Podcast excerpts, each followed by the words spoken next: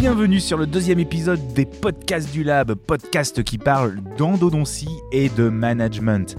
Alors un seul mot d'ordre, confronter les idées pour une créativité collective. Alors aujourd'hui on va essayer de répondre à la question, quelle formation pour devenir endodontiste?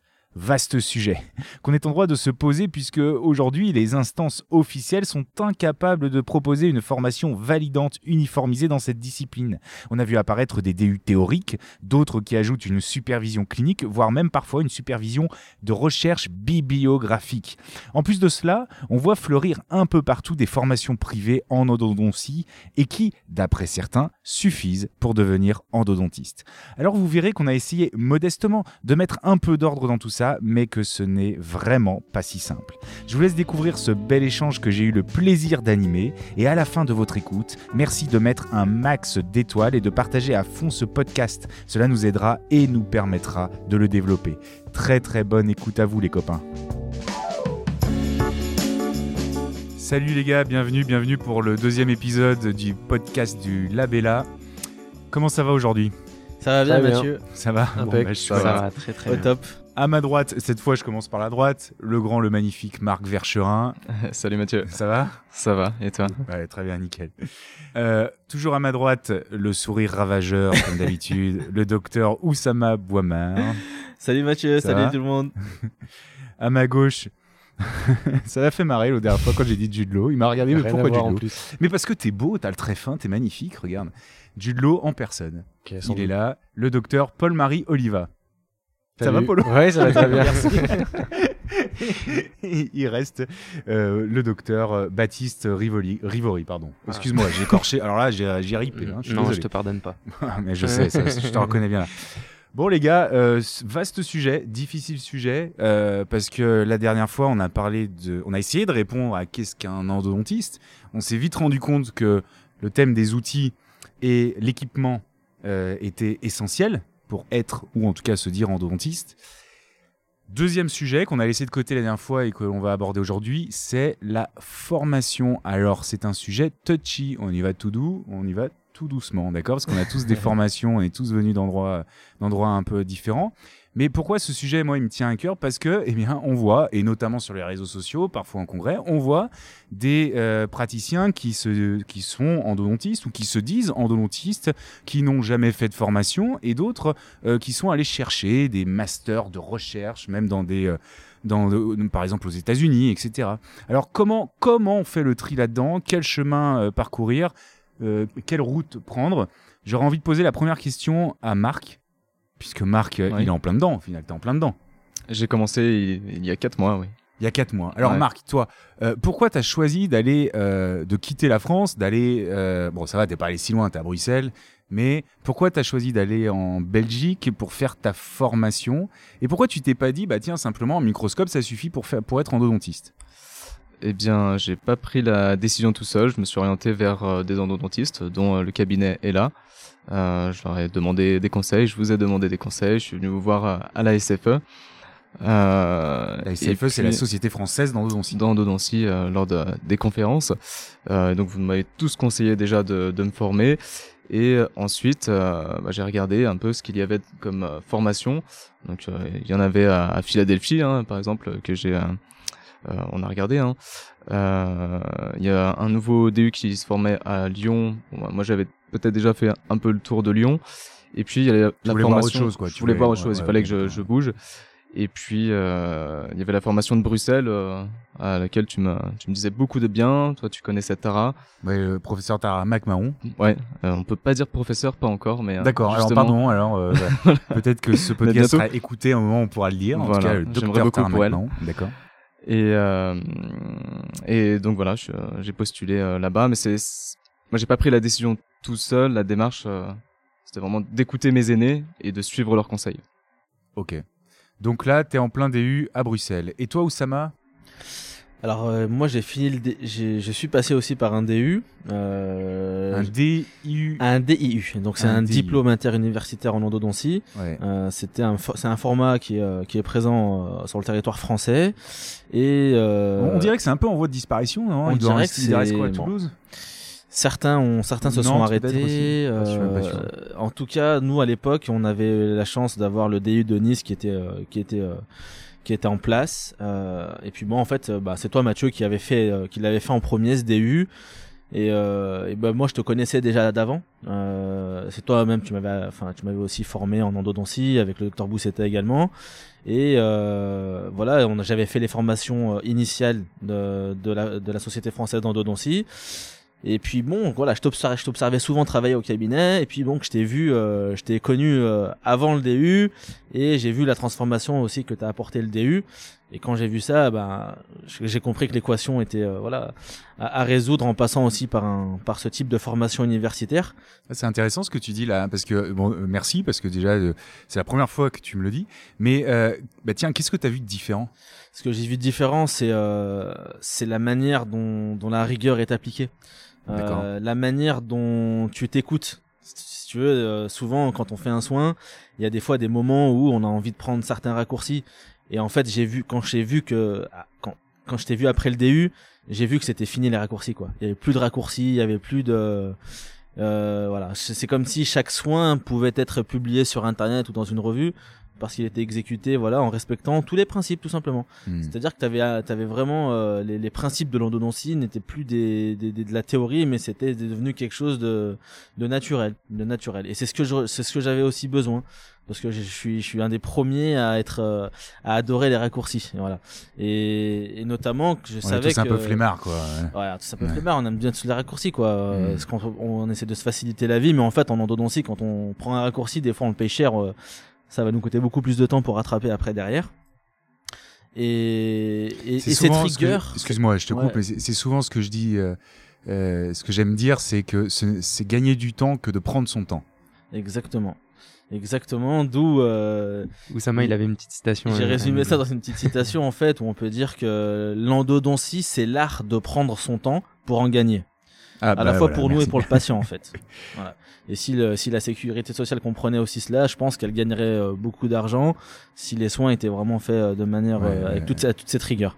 Donc cette rigueur, on la trouve pas n'importe où. Cette rigueur, on va la trouver chez un maître, chez un maître qui va nous l'inculquer. Et les maîtres, eh ben, ils sont peut-être, ils sont, ils sont pas, ils courent pas les rues quoi. Il y en a pas beaucoup en France des maîtres en endodontie. Et nous, bon, nous, on avait fait le choix d'aller plutôt dans le sud et on avait trouvé un format intéressant à Nice. Avec le soleil avec le soleil, ouais, il nous fallait un peu de soleil, un peu de chaleur. on aime bien ça, notre petit côté méditerranéen. Et on peut faire un petit clin d'œil peut-être à ceux qui nous ont formés pour les remercier. Exactement, donc le docteur Ricci, le docteur Etienne Medioni, docteur Catherine Ricci, docteur docteur Etienne Medioni. Euh, voilà, on les, je les on les remerciera jamais assez de pour tout ce qu'ils nous ont inculqué. Et vraiment, ce qui voilà, c'est cette rigueur là en fait, c'est cette rigueur, cette euh, c'est l'importance des principes, des fondements de l'endo, etc qui nous ont inculqué à travers une facette on va dire, euh, universitaire, euh, littéraire, par les analyses de, de, la revue de littérature, de, la littérature de manière générale avec le docteur Medioni, et, euh, et on va dire la pratique, euh, vraiment euh, encore très très très poussée euh, du docteur Ricci. Donc ils, ils formaient un, enfin ils forment toujours un, couple extrêmement complémentaire. En fait, hein. exactement, exactement. on trouvait les deux aspects, l'aspect littérature et l'aspect clinique, et on était euh, on était rassasié de voilà de ces de ces de ces de ces, de ces deux choses qu'on trouve peut-être pas pas assez facilement. Et toi, euh, Paul-Marie, tu as fait le même DU. Oui.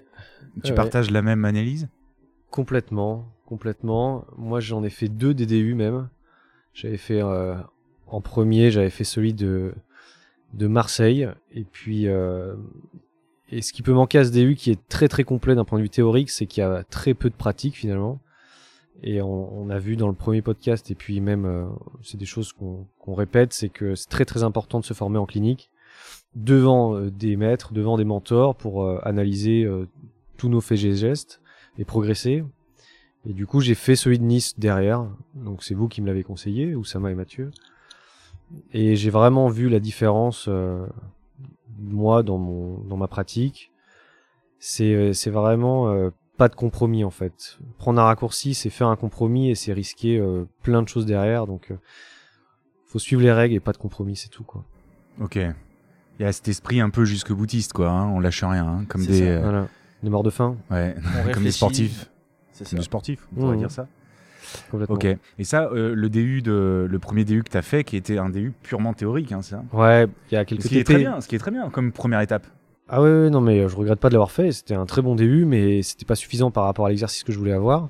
Il y a quelques TP à la fin, donc on va pas dire qu'il est 100% théorique, euh, mais c'est des TP euh, sur des dents extraites. Ça, c'est un bon premier DU. Hmm. Mais la grosse différence, c'est par contre, si je vous écoute, c'est que à Nice, vous avez eu un DU où on vous a suivi, supervisé, bah comme toi, Marc, à, Bruxelles. Euh, sur euh, la gestion de vos patients. Mmh. C'est ça. On, était trois, on était trois à être sélectionnés et avec deux profs, donc forcément ils sont, on était très proches d'eux mmh. et euh, donc chacun de nos faits et gestes pouvait être analysé et du coup on était forcément extrêmement exposé à la critique, mais une bonne critique, une critique qui, qui élève, constructive. C'est bienveillant, c'est. ça. Bienveillant. Bah, c'est vrai que moi qui ai pu vous voir évoluer pendant que vous euh, vous faisiez SDU, on voyait vraiment euh, voir passer des paliers de manière euh, d'une efficace quoi. Et puis quand vous avez terminé SDU, on on se sent un petit peu armé pour la vie dans dentiste, non? Qu'est-ce que vous en pensez? C'est ça. C'est Marc, tu connaîtras toute une manière de réfléchir en fait. Au final, ce qui ce qui a été le plus important, c'est de savoir réfléchir, savoir rester étudiant toute sa vie en fait. Parce qu'au final, on l'a fini SDU, mais moi je me enfin j'ai été euh, très marqué de voir euh, de voir ces profs toujours aller dans les congrès internationaux etc alors que ça y est ils sont en fin de carrière mm. mais euh, ça leur tient à cœur de, de, toujours être à la page de tout ce qui se fait de tout ce qui évolue etc voilà et, c'est ça c'est cette, cette, cette, mentalité et, et, et savoir réfléchir chaque cas clinique savoir s'adapter à chaque cas clinique. Chaque cas est différent, chaque patient est différent. Comment on va euh, prendre la chose, etc. Comment on va la conduire. C'est ça qui, est, euh, qui était important. C'est de la, c'est de la réflexion, de la réflexion sur sa propre réflexion, de la remise en question perpétuelle en fait. Donc euh, on, on, a les armes pour euh, pour la vie quand on sort de CDU, mais mais d'un autre côté, on n'a jamais fini d'apprendre. Et c'est ça aussi que nous apprend les DU. Toi, Baptiste, euh, tu as fait aussi un DIE, donc un diplôme euh, interuniversitaire, mais à Toulouse. Et est-ce que ce qui a été dit ici, tu les rejoins Exactement, ouais. Ce qui m'a beaucoup apporté, enfin ce qui m'a déjà euh, convaincu à la base, c'est de venir vous observer au, sein du cabinet et effectivement voir cette exigence et cette justification des moyens que vous mettez en œuvre pour pour chaque cas c'est quelque chose qui personnellement je suis je suis très rigoureux. Donc là je vous je vous fais une petite ouverture sur un prochain podcast qu'on va vous faire mais euh, par rapport au profil 10, je suis bleu, j'aime bien euh, suivre les protocoles, on va dire. Donc c'est quelque chose qui qui m'a beaucoup plu. Euh, le en tout cas une formation universitaire, c'est quelque chose qui me parlait beaucoup. Ça c'est une ça justifie le statut de spécialiste à mon sens. Et, euh, et c'est vrai que derrière, eh ben, en fait, a un cadre. Le matin, on arrive, on, on, on, on analyse les cas euh, ensemble. Donc derrière, ça permet euh, déjà d'apprendre à lire euh, des radios, d'anticiper les difficultés. Et, et, derrière aussi, ce qui m'a beaucoup aidé et quelque chose que je trouve très passionnant, ça a été tout le côté littérature. J'ai eu deux mémoires à faire, un par année, mmh. et donc j'ai fait des revues de littérature. Ça, c'est formateur. Et, euh, et c'est vrai que pour moi, c'est aussi ultra important. On revient dans les mêmes, euh, dans les mêmes euh, choses importantes que les garçons ont, souligné, c'est la formation, en fait. Et la formation, on va la trouver dans les congrès et aussi par une, une volonté personnelle de se renseigner sur, sur les publications qui, qui se font au cours du temps. Voilà. Hmm. Donc, donc effectivement, il y a la rigueur initiale, puis la rigueur dans le futur. Et ça, c'est une rigueur personnelle qu'on prend dans ces formations, à mon sens. Mmh. Donc, qu'est-ce que, qu'est-ce que vous auriez envie de dire à... Comment je pourrais dire ça de manière euh, politiquement correcte, mais à tous ceux qui publient sur les réseaux, euh, qui n'ont pas forcément le recul pour analyser, pour prendre les... et qui, qui, qui, vont très très vite sur des, des, des schémas ou des directions très établies, très arrêtées ou C'est difficile de répondre à cette question parce que moi, enfin, je, considère que sur un sur Internet, en fait, euh, on peut mettre tout et n'importe quoi. Voilà. comment se protéger? Excuse-moi, je t'interromps, mais pour bien cerner la question, comment se protéger des, des données? Ce qu'on voit sur Internet, sur Facebook, sur YouTube, on voit des mecs qui font des endos euh, et, qui, et qui peuvent servir de référence à certaines personnes non, moins éduquées en endo, je dirais. Euh, comment comment ces, ces personnes-là peuvent faire le tri dans les infos qu'ils ont sur, sur les réseaux bah, ça serait de connaître les formations des personnes qui, qui, qui montent ces cas, qui publient, etc. Euh, On a vu, hein, des gars. De se euh, renseigner, en fait. Sur, prendre du recul sur ce qu'on voit, ouais. C'est de prendre un peu de recul, ouais. Bah, euh, du coup, parce pour, que... pour prendre ce recul, je pense qu'il faut s'éduquer un petit peu plus en endo et donc s'orienter soi-même vers, euh, vers des formations qui permettront de prendre du recul sur justement les cas qui sont publiés. Faut travailler quoi. Sur l'extraordinaire qui est, sur l'exceptionnel, mmh. le spectacle qui est fait sur les, sur les réseaux. Mm, mm, mm. C'est ça. Sur les réseaux, il y a toujours cette volonté de montrer ce qu'on fait pour euh, pour être vu, pour euh, certains aussi ont bon c'est vrai que certains veulent partager aussi euh, des astuces etc. Mais si on n'a pas compris les principes, les fondements de l'endodontie, ça peut être dangereux dans les mains de quelqu'un d'un non initié. Mmh, complètement. Voilà, ça va être ça, ça peut être dangereux pour lui et pour le patient. On en a vu hein, des vidéos de mecs qui parlent avec une voix extrêmement grave pour dire qu'il faut passer un seul instrument dans un MV2. On les a vu celles-là. Exactement. mais voilà. C'est hyper dangereux à mettre dans les mains de n'importe qui. Hein. C'est ça. C'est ça. Ça peut être dangereux. Ça peut. Mmh.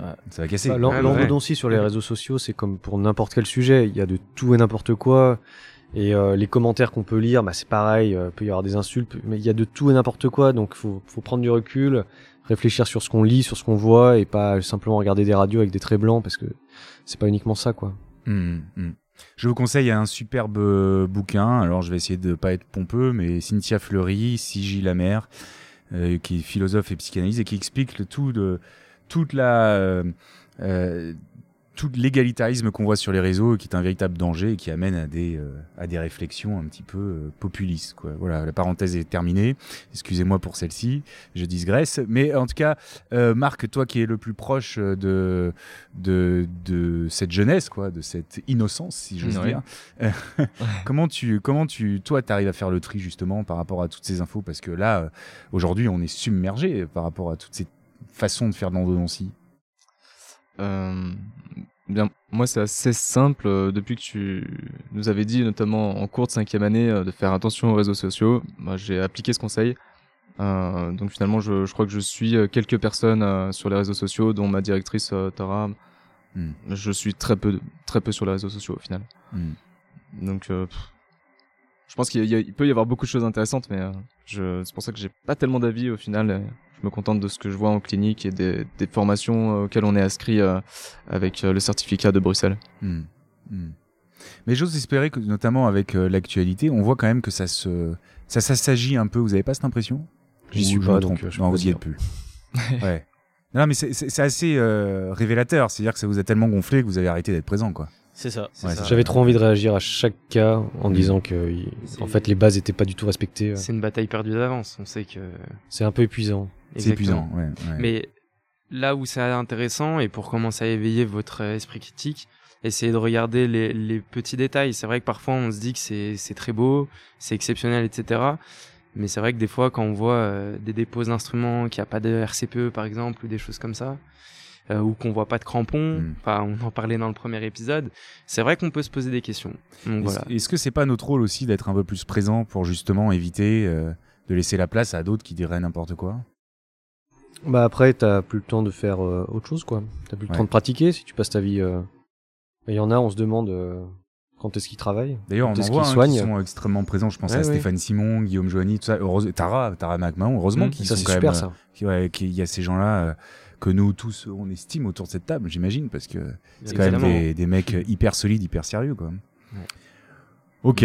Très bien, merci.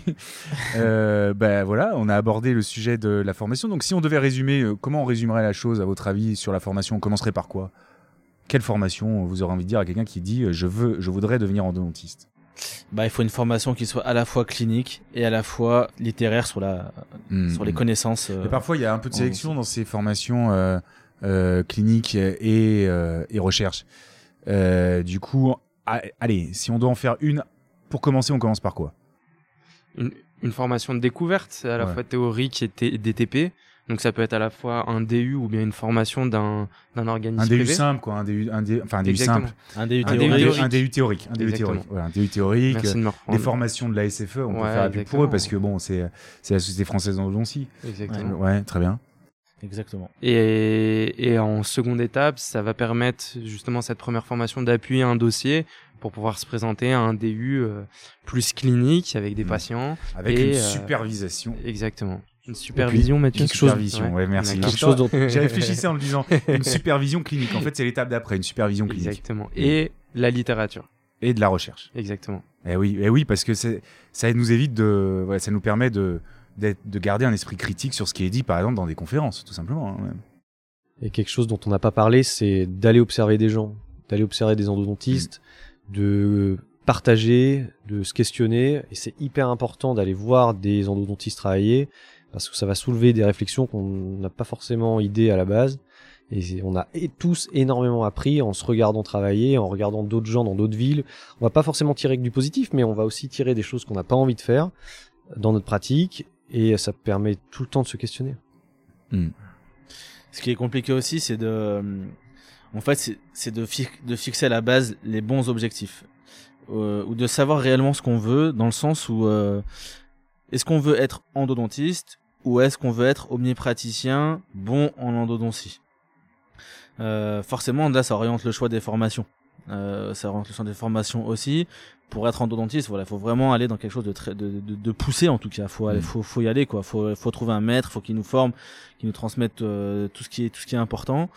Et après, pour un, un omnipraticien qui veut, qui veut pousser un petit peu sa pratique en endodontie, ben voilà, il va, il va, il va pouvoir faire ses, ses formations, euh, ses formations théoriques avec euh, TP, voilà, TP, TP classique. Et hum, pour ça, voilà, il y a les formations de la Société française d'endodontie hein, qui sont, qui sont très bien.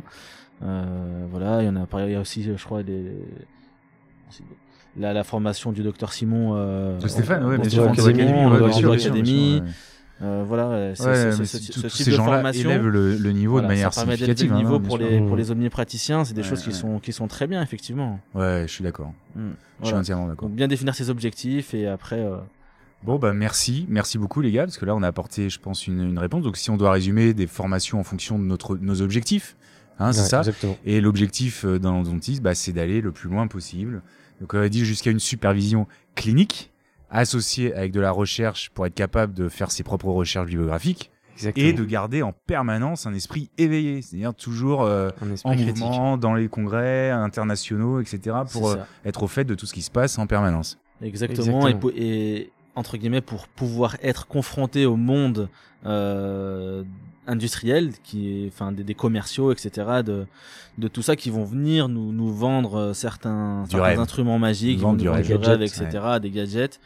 Euh, avec cette une formation béton, on va pas se laisser alpaguer par ce genre de choses et on va pas nous-mêmes euh, être euh, attirés vers le fait de développer, aider une, une, firme à développer un instrument que pour que ça ça flatte notre ego ou, que ça ça nous ça nous emmène dans un dans, dans une voie qui qui nous donne une, certaine exclusivité. Hmm. Ok mais on comprend, on comprend.